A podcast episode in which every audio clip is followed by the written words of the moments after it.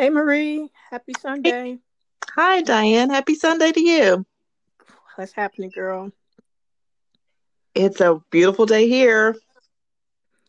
It was. It's kind of cloudy here, but every day is a beautiful day. It's just cloudy. It's a cloudy, beautiful day, but it was beautiful, but the sun is not bright. So, this week we're going to talk about, you said death and dying? Death and dying. So, so since you chose the subject, I'll let you start this week. So, what's up with the death and dying? I wanted to talk about death and dying because it's not a subject that people normally talk about. People are afraid to talk about that subject, but it's a subject that we all know that we eventually are going to experience the death of loved ones or our own death. So I wanted to just kind of talk about what experiences we've had with death, our family members, and how it impacted us. Um, and then also what preparations we have made uh, knowing that we're going to die. So, how do we live knowing that we're going to die? Right. Wow. So, what, so how do you feel talking about that subject?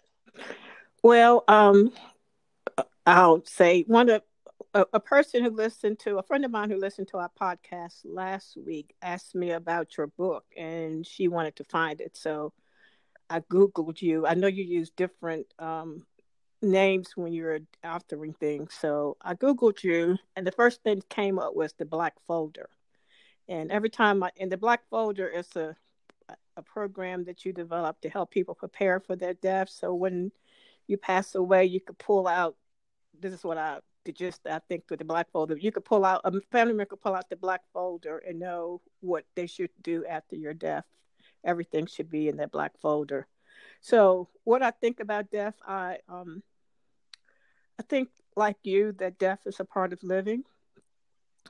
And uh, when you first said it, I was like, okay, that's what we're going to talk about. But I think that all deaths are not physical, where you die to self. I mean, you die to out of this world and you go to another world.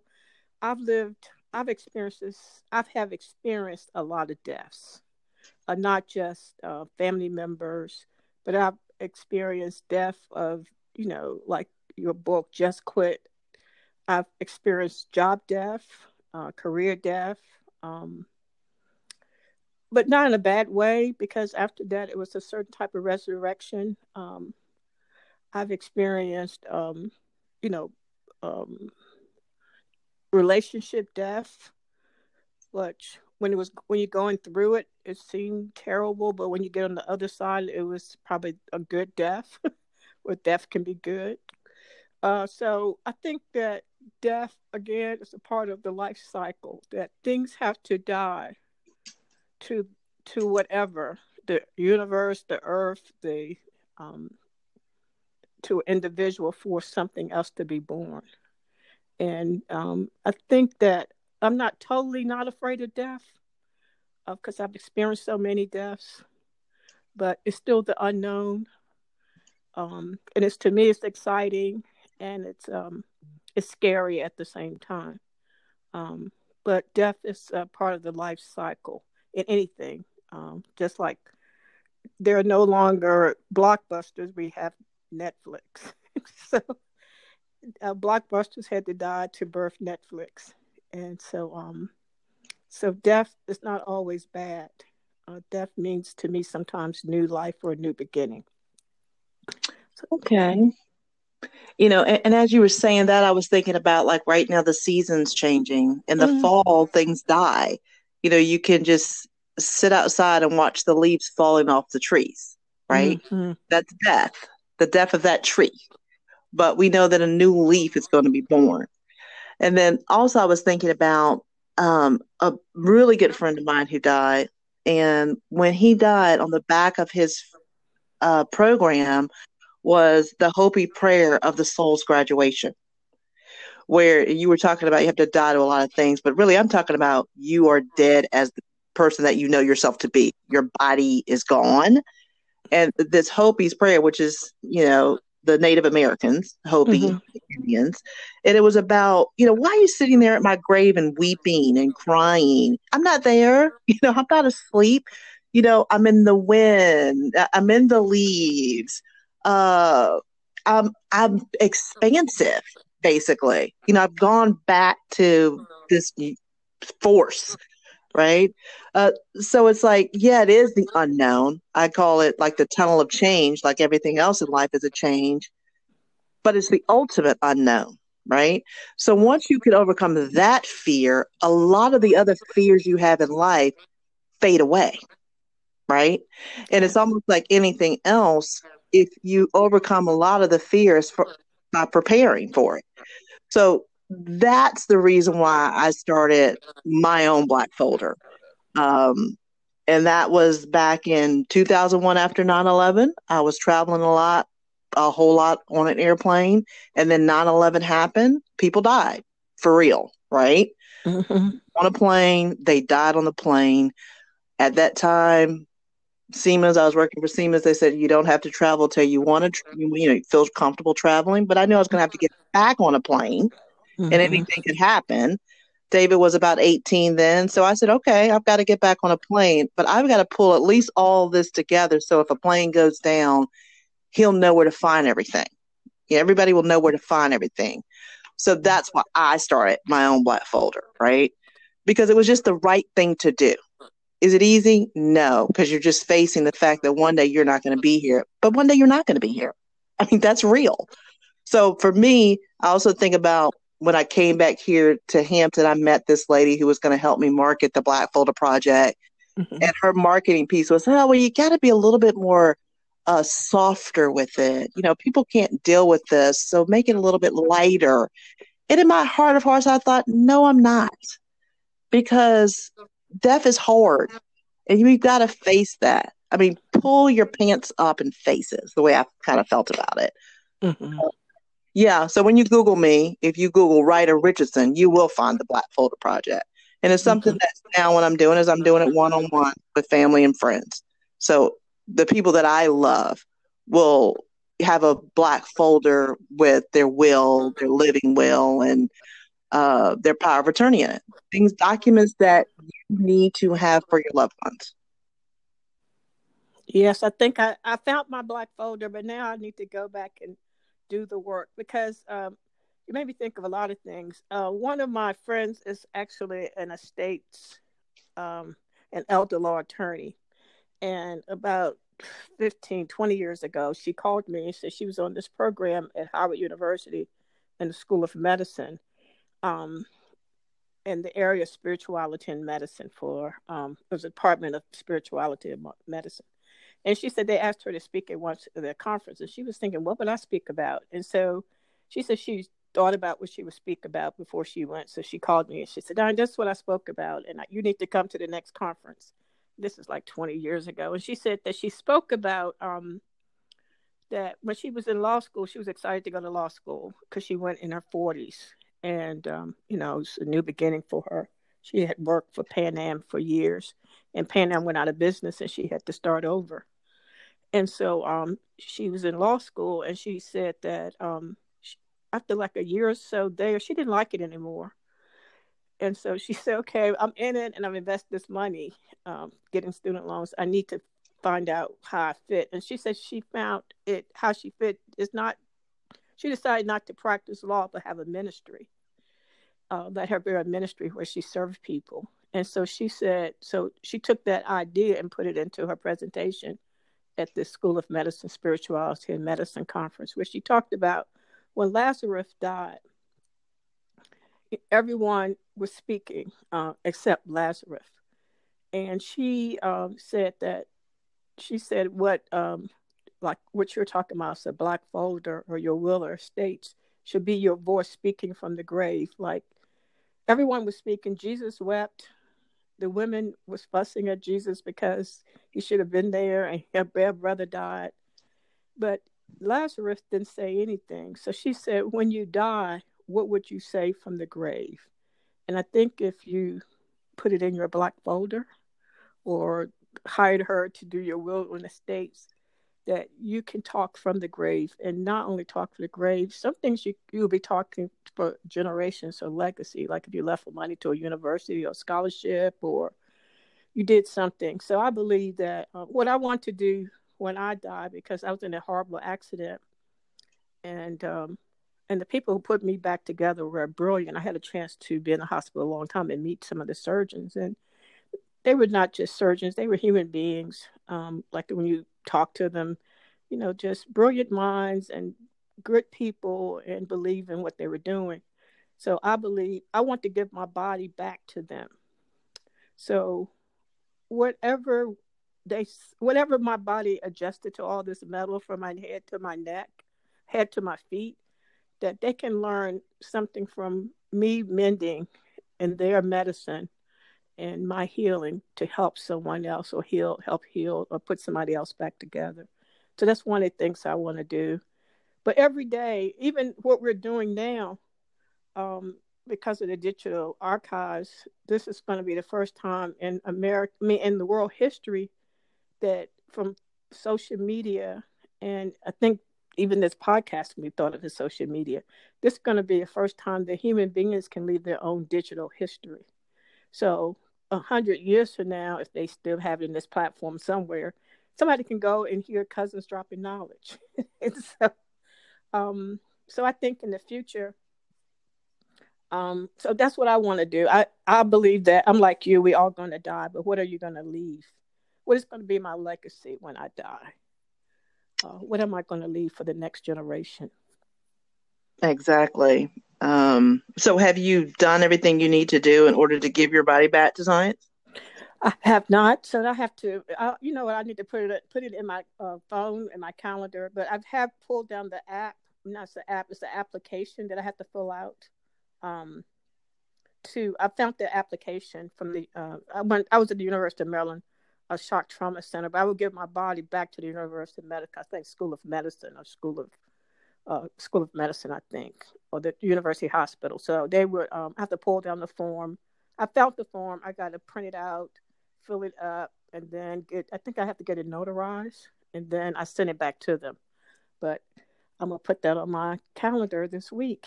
And okay that's one of the things I want to do.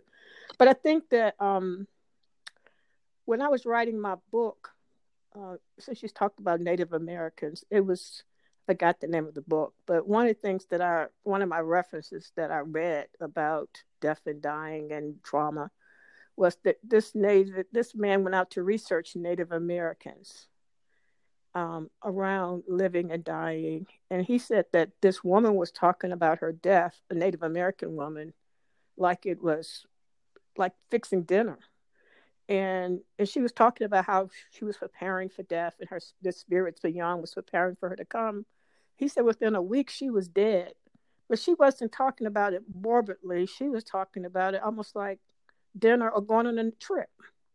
And she he said that um, you know, in Western culture we uh, don't even like to talk about death, but they talk the tribe he was working with was talking about it like it was a part of living. And so that's the way I try to think of death. It's um it's a part of the life cycle and it's not the end like you said at the beginning but the Indian um, story that you just become more expansive and you transfer into something else uh, into another form think about this, Diane. You talked about, you know, having the documents that, and your friend who's the uh, elder state attorney talking about those documents will talk for you from the grave, right? Mm-hmm. So think about not having those documents, right? And then what you do to your family because they don't know, right? That you're psychic, mm-hmm. you know. So I don't know how many people you've told that you want your body you know, give it back to science and exactly who to who it needs to go back to. But if you don't do that, someone else has to fill out that application. Right. right. So you're doing them a favor by doing the work for them up front, right? Then I think about people like Prince, maybe not Prince, but yes, who Aretha Franklin. She mm-hmm. knew she was going to die. She had cancer. She was going to die without a will. So she dies without a will. Prince dies without a will.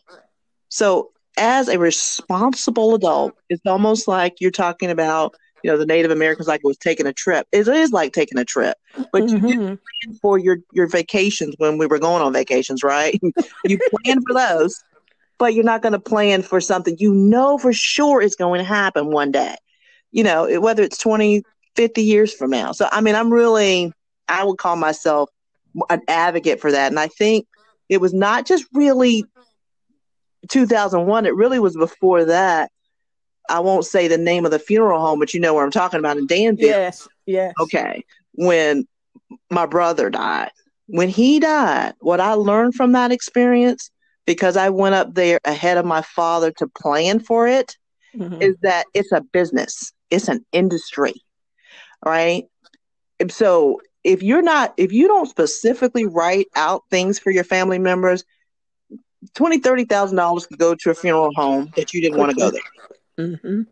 So because it's a business and they want your money and they're gonna give you that line of "Don't you want your person that you love so much, you know, buried in style?" So, you know, my I just advocate that it doesn't mean that you're gonna die tomorrow, but it means that you're you're an adult. You're doing an adult thing for the people that you love. Yes, I agree. I think that um, uh, one of my friends uh, friends died during this COVID season, and she said that they've inflated everything uh, since the there. It's almost like they're gouging people during this COVID season. You think that they would be trying to be more uh, empathetic and sympathetic during this COVID. She said that that the industry is really. She said, "Well, I think it was no casket in there under five or ten thousand um, dollars everything was like doubled all the little line items you're talking about you pay for. And and so uh, they realized that they were actually playing on people's death. You know they were um, monetizing the death even more with covid uh, this industry. So like you said as a business. And so we have to and to me i think i think it's really um just just me it's not you know it's my opinion. I don't think it's good good stewardship of your money to put all that money in the grave in a hole. I think that you should, because I've worked in colleges, especially historically by HBCUs, that um, there are students at college, and I, and I was at college, I struggled financially too, that you should be thinking about partnering with the college uh, or letting your estate's attorney or put it in a black folder. Some money should be left to a a student to go to college or to buy a meal plan or to buy his book, his or her books, or to pay for one semester. Um, because then then you're really to me um, leaving a legacy instead of just putting forty thousand dollars in the grave. Maybe put five in there, and thirty five goes to a, a, some schools. It may be just a semester, thirty five thousand, but thirty five thousand for some schools could pay for the whole three, two or three years, two years. And so um, I think that people uh, should really think about that. Um, like you said, have the black folder. You know, I'm going to spend more time working on mine. Um, I believe that leave a legacy and serve someone else, pass it on. Because I know if it wasn't for my uh, higher education, it changed the trajectory of my life. And I know that if someone else could finish college who is struggling and in there struggling, and they can, if they did know some scholarship or someone and had left the university some money that they can use to finish, it, it can, it can, it, a college education really changed the trajectory of your life. Um, and so that's another thing I advocate for people to leave money to colleges for student scholarships and students who are struggling and uh, with higher education costs. So, and I think that if you if you're if you're ahead of the game in making those preparations, you can do that. But if you're not, you don't have the documentation together for your family. That's probably the last thing your family's yes. going to think about because they're going to be so emotional. You're gone, and they got to figure out what to do with all your stuff and what bills do you have and what insurance policies do you have and do you even have any insurance policies to bury you? The last thing they're going to be thinking about is giving the money, you know, to someone else. So that's why it's like it has to be some preparation, or else what happens is the emotions take over, and then you don't make good decisions because you're into emotional decision making, right? You're not even thinking with your cognitive part of your brain. You're thinking with the emotional part of your brain. And that's how they get you, right? Yes. So. Well, well, one of the things that uh, since you and I have um, experienced, um, your brother, I think my husband died first, and your brother was killed, and they were both in their thirties. Well, you said Paul was 40 mm-hmm. Charles he was, mm-hmm. 36 mm-hmm. or thirty-seven. But one of the things that um, one of the things I know I've learned about death from you know uh, one of my friends told me was well I was telling people should have told us once you hit 40 that it's death will be coming every year almost it's going to be somebody close to you or that you know after once you turn 40 a death will come often and um but people don't tell you stuff like that but i tell people that after you turn 40 death will come often from family members, from friends, from close, um, from just people. Because um, the Bible basically says 70 years is, you know, and then after all that is grace. It kind of, it still kind of remains true. But one thing I found out about death, that the people who have died close to me, that God kind of warned me in dreams before, uh, mm. before they pass. And so it's not it's like this old lady used to go to church with me. She was like 90 something years. She said, she said, you can be prepared, but you're never ready. And so I think what you were talking about, but it's about preparation. Um, but even so, preparation is doing the paperwork, is doing the black folder, is calling your state's attorney or your, um, but that's all kind of legal um, paperwork. But the emotional part is still always you're never ready for the emotional part of death to me. And you just have to get your it's almost brace yourself because you don't know what roller coaster that death is going to take you on. Absolutely. Um, mm. I, I, thought about when you said that about um, I thought about what when my brother died, what Uncle Charles told me. You know the picture that I sent you of me and Uncle Charles. Henry? Right.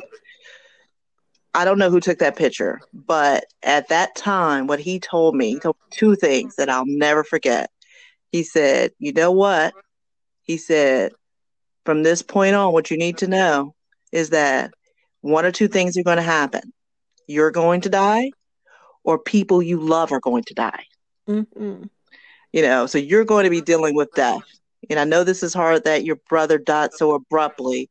And he said, The other thing I want you to understand, and this is 25 years in the making, he said, Who killed your brother in that murder? He said, You know how, you know, you get a cold, and we've gotten colds for thousands of years. It's been a cold. Has anybody ever solved or the, the why there's what a cold is and why you get a cold? And no.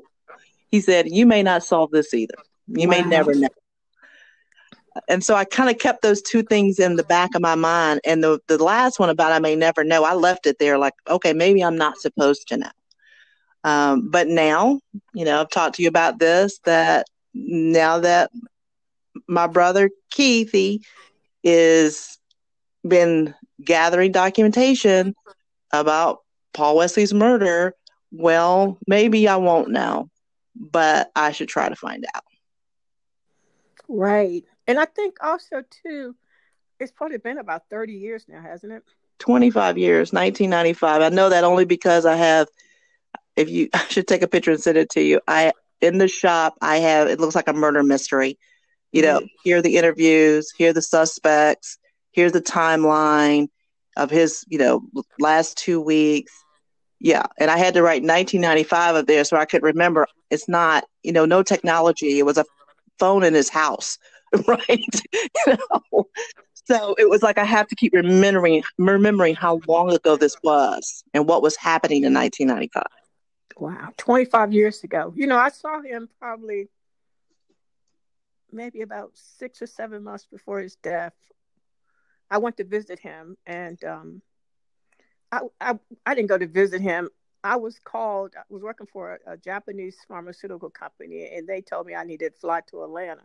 So when I flew to Atlanta, well, I called him and said I got to fly to Atlanta in, in, like the next day or two days. So uh, you don't have to pick me up at the airport, but um, let's meet somewhere when I finish whatever I have to do. And so we, uh, I flew down there. When I flew down there, at the meeting, they laid me off. I was thinking they could have called me on the phone. Why did I fly way down here to be laid off? And so I was really kind of distraught, though, really, you know, even though I laughed, you know, like a nervous laugh when I left the room. Because, you know, I'm thinking, oh my God, I got to find a job, you know. And I was, as a pharmaceutical rep, you drove a company car. Now I got to get a car. You know, I was thinking about a lot of things. I was really laughing, but I was really scared and de- seriously depressed, depressed a little bit.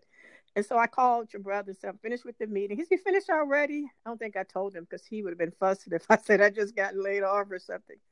And right. I said, I'll meet you downtown for lunch. And we met downtown for lunch. Of course, he took me to the Coke building and we did the Coke tour. And then we went to the underground. This is when Atlanta was, you know, like you said, it was 1995 on mm-hmm. and so it was beautiful and exciting and and so popping popping yes so when i left he had to go back to work and i told him what i'll do i'll just walk around downtown more and then i'll he showed me where he told me where his office and i'll just come over to the office and then we'll go home together but i remember when um, i stopped and i said well maybe i didn't eat any fruit for lunch let me get a banana or something I think I, I forgot what I had, but I said, let me just get some fruit. And so just down the corner on this, you know, it's a street vendor selling fruit. We had a lot of people trying to buy fruit. So I said, you know, I don't feel like waiting. Plus I was thinking about just being laid off. My mind was like going a million miles a minute. And so um with worry really. And so um the guy who was selling fruit, he looked at me when I got out of line and say, Oh, I gotta can you wait? Because I had to tell you something. And so I said, okay. And I was like, Are you talking to me? He said, Yeah, can you just wait? It won't take as long as you think, but I need to tell you something. So, you know, I was thinking, I really don't have anything to do. I just needed my mind not to be standing in line. Need to be walking or just, so I said, let me just wait. And so I waited. And so he said, This is what I have to tell you. Remember the best, do your best, forget the rest.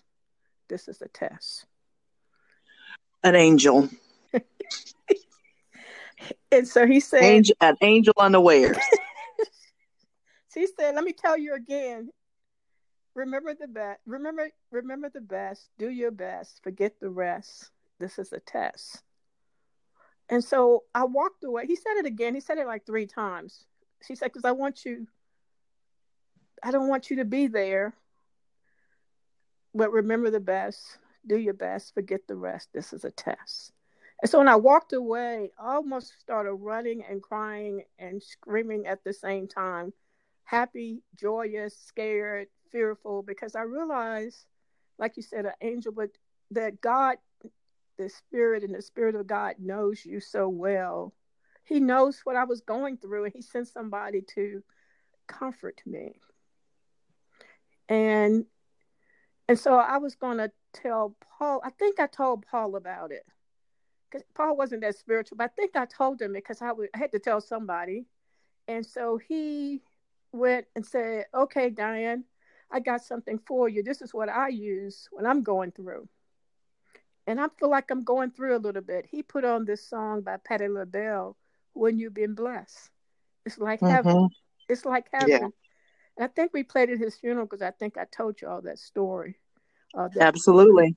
And so he said, when you've been blessed, it's like heaven. So whenever I think about him, I think that that man was preparing me for what I was going through, but also preparing me that Paul, this is your last time to see him, but he's okay because he's in heaven, he's in paradise. Because he said that's what he listens to in the morning, and when he's going through, this is what he listens to. And so to me, it's death is not like you said, it's not the end, it's something, it's something good. And and maybe Paul he had done his best. He had finished it was over and he um it was a test. Life to me the whole thing of life is a test. You know, um and hope. And sometimes I have failed miserably, just miserably. And I remember one time I was confronting God about not being where I thought I should be. And he said, Well, Diane, you have failed, but you're one of those people that when you take my classes, you can't make a pass or fail. You have to make a hundred. You're one of my students. I expect to make it, get them all right, and I'm going to keep taking you through the test till you make a hundred. And one time I was, it was Barack Obama's first election, and they were having all these events in D.C. And so this girl told me that they were going to have a live Oprah Winfrey show, and they having a, a live, um, what's her name, Aretha Franklin show at the Kennedy Center. But you had to get in line, so I got in line for the, oh, I mean Aretha Franklin. I got my ticket for Aretha Franklin, so I was trying to get in the line for. I was in the line for Oprah Winfrey, the live Oprah Winfrey show at the Kennedy Center. And so they gave us after the, that the auditorium got filled, they gave us numbers, so they was gonna call us in as they go. And so I was in line, so I had like 157 or something ridiculous. I probably won't ever get in. And so this um, this woman who was about she I had been talking to her. She walked up to me and she gave me her ticket. And the ticket said 100. And she said, I'm not going to wait in line. It's too cold out here. Plus, I'm tired of waiting. So take this 100. Take my ticket. And I turned it over. It said 100. And she doesn't know for me, it was a nine. I, I didn't get into the Oprah Winfrey show, but I passed the test. I finally mm-hmm. got 100. And, and so for with death, to me, uh, Paul because he was such an influential person and he was like a, the ultimate senior brother in african culture or big brother in african american culture he was the ultimate senior brother and big brother he pushed us not yes. lightly he not lightly you know harshly but push push push and so to me he was finished he made his hundred he had done the best he had finished the test and you know he got his hundred and it was time to go. And um, and I'm sorry he left so young, but I think he did. I know he did what he's supposed to do because we're still talking. Right. I think about um, I ran into Edna Davis recently, and mm-hmm. you know how you think you know you think you know everything that someone did in in, the, in their life for others. Mm-hmm. Edna says to me, uh, somehow we get on the subject of Paul Wesley, and she said, "You know, Marie, I would not have run track if it wasn't for your brother." You know, and she explained wow. the story to me how you know her mom wanted her to do jazz, and tap, and ballet, but she wanted to do track, and then policy you know, kind of coached her and showed her how to do it. You know, Edna ended up going on scholarship because of track. You know, mm. so you just never know the impact that that you can have on a person's life, the trajectory of different people's lives. And, you know, when I think of, I think of like we all know how the story ends. We all know how it ends. But as we're going through life, we have to be thinking. I'm always thinking about the end in mind. So you have to always be thinking about how you handle something. Did you handle it well? even in you're in the moment, because it's gonna pass. That moment passed, and all you're gonna be left with is memories. And I, I still remember a lady, the manager I used to work with. I think it was when my father was dying of cancer, and we were. I left, I guess, to take some time off because of that. And she stopped me. She looked at me. She held my hands, and she said, "I want you to remember something. What you're going to be left with is memories. So make good memories." you know, mm-hmm. and that made a difference to me that I, I knew I was in a point where I wasn't going to be able to talk to him anymore. I wasn't going to be able to see him anymore. So I really made a point of really making really good memories. Yes. Well, I remember, uh, I remember one time um, talking about good memories and dying. That uh, my husband died, I think, in '93, and you said Paul Wesley died yes. in '95. Okay, Charles died in 93, June 24th, 1993. And uh, a few weeks or months later, I don't know what time, it was shortly after he died, some friends and I decided to go out to dinner, meet for dinner. And um, I remember when Charles died, I lost like 15 pounds in like 10 days. I, you know, I wish I knew the secret.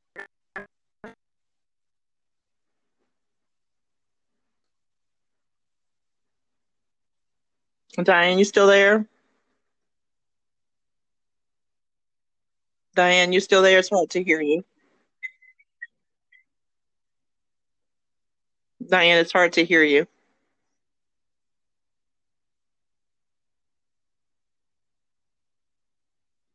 Gravy and grease and mashed potatoes and everything, and and um, we were talking. And but when the food came, I might have taken uh, one bite, and so this lady came in the table beside us, and she said, why aren't you eating? I heard this is the best food. Is what the food's that bad? You're not even eating anything. And I said, no, it's not the food. It's me.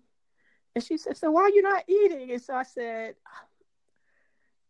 you know, I didn't want to tell, you know, I didn't know the lady. I didn't want to sound, you know, mournful or anything. So I said, you know, my husband died, or one of the people's. She said, her husband died. She's lost her appetite. And she said, can I tell you something? And I said, yeah. She said, if somebody was coming to visit you, like if you had some out town out of town guests coming to see you uh, next week, um, what would you probably start doing? I said probably like cleaning up and getting their room ready, and you know getting ready, and you know maybe even going to the grocery store buying some more food, or call them see what they want to eat for breakfast or lunch or whatever dinner. And so she said, "Oh, so so your husband left. So don't you think that the on the other side, people was preparing for him the same way. So you should be happy that he's at this place where people have prepared this room and this food for him. So go ahead on and eat because he's enjoying himself. so eat, have fun because he is. And I was like, wow, thank you. Thank you. I think about um, I think about some people may not appreciate this, but I remember when my mother died, it was like an energetic wrenching. You know, I had gone through, you know, brother, my father, but something about when your mother dies, it's almost like the world tilts a little bit and never tilts back. Uh, and I felt that tilt, and I I was walking a lot I still do, but every day around the school building back then in 2012. And I would just talk to her like she was there. I mean, she was right there with me. I was talking to her. Uh, and I thought, what is what is happening? And so I'll never forget running into this poem uh, about the poet um, Marie Howe, and it was about um, her her brother had died. Mm-hmm. and she was t- it was a poem about my dead friends. Like she's like you know when i got to make a decision i'll ask them what would you do? What should i do? Should I call or should i take that job? And they always knew the answer you know? So there is a veil. It's just a veil. Mm-hmm. but those the, these spirits are somewhere and our ancestors are you know there's somewhere, you know, we're drawing from that. And we have to know that. We have to know it. Amen. I, I agree. I think that um, when you were saying that, I was thinking, um, I was talking to a friend of mine. Um, her mom and my mother is passed to it. Her mother's passed. And she was talking about after an accident. And, you know, she was released a month, you know, she was on the hospital for 11 days intensive care. I was in over 200 days. But she said when she came home, you know, she couldn't work. She was, you know, going through some things. And she said she was laying in bed in a lot of pain and just going through a lot. Um, you know, trauma is trauma. And so she said her mother passed on, but she said that something soft and comfortable hugged her. And she said her mother came with her. And she said, Diane, I started to cry because she came to comfort me. And I said, Yeah. I think that um, they still are there and then when she saw you you know she needed she knows you needed that so she came back or her spirit came back to comfort you. So i believe i said you're not you don't scare me by saying that or i don't think that i don't think that's crazy uh, none of that. I think that um like you said they go somewhere but also they come back when you needed them. Like she when you go on your walk, she's probably walking beside you. mm-hmm. you know? Yeah, that's the way it felt. It felt like she was right there with me. Yeah, they were walking beside you. So that doesn't, to me, is thank God. You know, thank God for the ancestors, and I like the fact of asking the ancestors what you should do, I mean, and the folks that died what you should do. Who would know best? Because they have their their ear to God's mouth all day long. And in, in this Marie Howe poem, the reason why she said that she would talk to them is because she said they've gone through the frightening door. Mm, mm. You know, they've already gone through the frightening door that, you know, we think is, you know, oh, we're so afraid of. They've gone through that door already. Wow. You know, uh, after, you know, I was in an accident in, in the hospital 200 days. And um, and when I came back to church chapel, I go to chapel at Howard University, a lot of people will walk up to me and tell me very, very serious things. You know, like one lady was telling me she had been working on her, her doctorate for I forgot how many years because she hadn't finished. You know, I think she put out the program and she was asking me, What do I think? And then people will come and say, You know, they got a diagnosis for cancer. And one lady basically told me she was dying. And so I was telling some the dean of the chapel one day, I was talking to him, another person at the chapel, that people coming to me with very serious things. And he said, because I because I didn't what the word you said, going through that door. She said he said, because they think you're going you've been close to the door. Mm-hmm. Right. So, so they think that you can help them because it's a death that's happening to something is dying with around them or in them and they think that you have some answers. That's why they're coming. And, and he said, You do, Diane, because you did go to the door. And I said, Well, I tell people that for the longest, and every even now since we have this COVID, I have my twilight zone moments because I don't know if it's real or this life is real or, or is it Memorex? In the Matrix. I said, the Matrix, Diane because I was on so many drugs when I was in there. You know, I was had so many operations, and so where did I go? You know, to go through all of that pain and to all of that recovery and all of that, you know, sedation.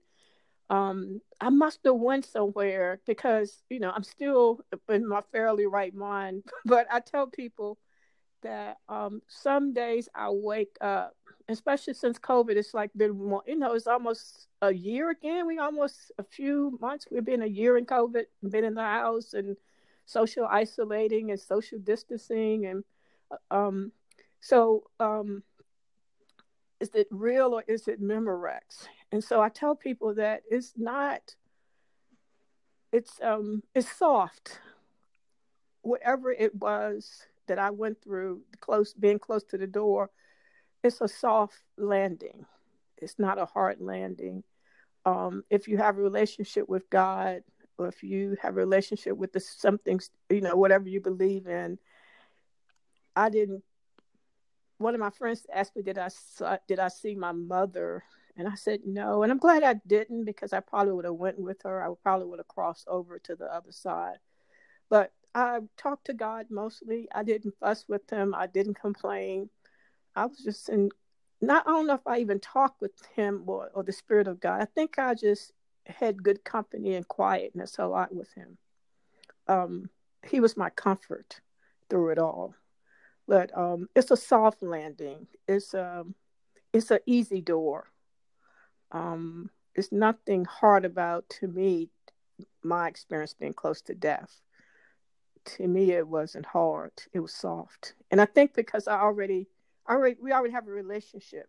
Like that you know they tell you that have this personal relationship with god. I've, right. we, know, we know each other. So um we know each other. So you know you just sometimes like you know people and you're taking a long trip you don't have to talk the whole way. Y'all sometimes will just sit in the car with each other and you talk if you want to talk or if you know you just want to chit chat a little bit but it was just it's soft um and like you know they tell you now you see all these celebrities talk about what would you what would you write to the the little marie or the little diane? And i would basically tell them this too shall pass. It's just like it ain't that serious. Exactly. Keep going. Um, keep going. You know, be like Sojourner, you know, and Harriet Tubman. They kept going, you know. Just keep going and see what the end looks like. And then you the end I think it never ends. Um just keep going. And so Diane, we're right at 45 minute mark. Okay. Um so I guess for me, I think as the conclusion of the matter, mm-hmm is a quote from one of my favorite movies of all time, Shawshank Redemption. Mine too. I didn't know that. I, was just about that movie yesterday. Okay. And it is get busy living or get busy dying. You know, so we're all still alive right now. So make your mark, leave your legacy, you know, do good things for other people, make good memories while you're living. I agree 100%. You know, um, one day I was on the phone trying to get some senior service, senior citizen services for a senior citizen that you're talking to. I always, I don't think of myself as a senior citizen, but my age says AARP and Medicare, Medi- Medicare. So, um, so, so this lady said to me, uh, uh, you know, I thought she works for some service in Washington D.C. They actually they have contracted to handle a lot of the services. So she said, "Well, I just have one question for you." I said, "Well," she said, "How old are you and where were you born?" I told her, and so I said, "Well," she said, "You know, I asked you that because you know these services are for senior citizens that you're asking for, that you're trying to get." And so she said, "I said, you know what? I get that sometimes." I said, "I sound 25." But I'm 65. I said, because I said, my spirit is still 25. Inside of me, I'm still 25 years old. But the outside says senior citizen Medicare. and so I this is my new thing. I tell people I'm trying to decide in the next year, you know, if health and everything is willing is good, do I want to buy a, a small Winnebago and travel the United States and live in campgrounds and wake up in, in natural parks and go fishing and talk to the people? Or do I want to go somewhere and sit in the house and wait on Wheel of Fortune and Jeopardy? And so, oh, Diane, please buy the camper because I will go with you from time to time when I can. Yes,